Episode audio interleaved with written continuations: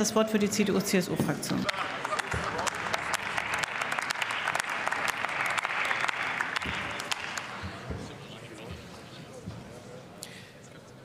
Frau Präsidentin, meine sehr verehrten Damen und Herren! Am 4. April dieses Jahres hat in Den Haag vor dem Sondertribunal Kosovo das Strafverfahren gegen den ehemaligen Staatspräsidenten Taci und drei weiteren ehemaligen UCK-Führern begonnen. Und der Umstand, dass 25 Jahre beinahe nach Massakern, nach Erschießungen, nach ethnischen Säuberungen diese Verbrechen aufgeklärt und angeklagt werden vor einem kosovarischen Gericht, ist ein Zeichen für den Fortschritt und für die Integration Kosovos in die westliche Wertegemeinschaft. Das können wir nicht hoch genug einschätzen. Und dass es, dass es so weit kommen konnte, ist das Ergebnis eines langen Stabilisierungsprozesses.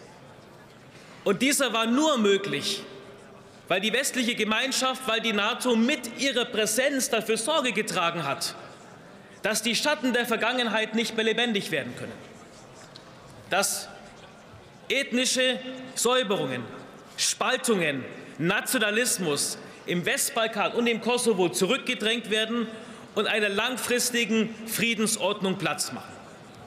Und so wie Kosovo den Weg sich bereitet hat in Richtung Europa, so müssen wir auch dafür Sorge tragen, dass dieser Weg weiter beschritten werden kann.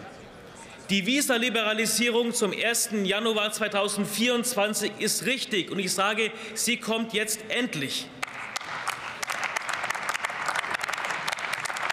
Das Ministerkomitee des Europarats hat den Weg für Kosovo zur Vollmitgliedschaft im Europarat geebnet.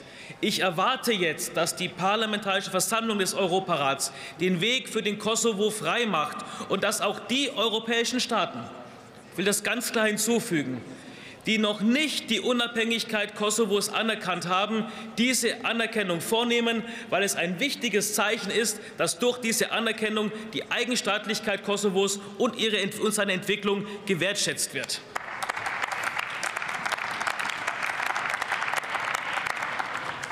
Aber wir müssen achtsam sein.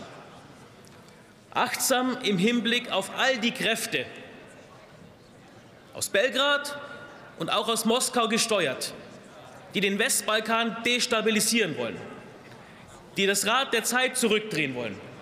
Und dagegen braucht es eine klare internationale und europäische Antwort, gestützt auf unsere Werte, aber auch untermauert durch konkrete stabilisierende Aktionen. Und der Einsatz des KFOR-Mandats ist ein Baustein. Ich bitte Sie um Zustimmung zur Verlängerung mit dem Dank an all unsere Soldatinnen und Soldaten.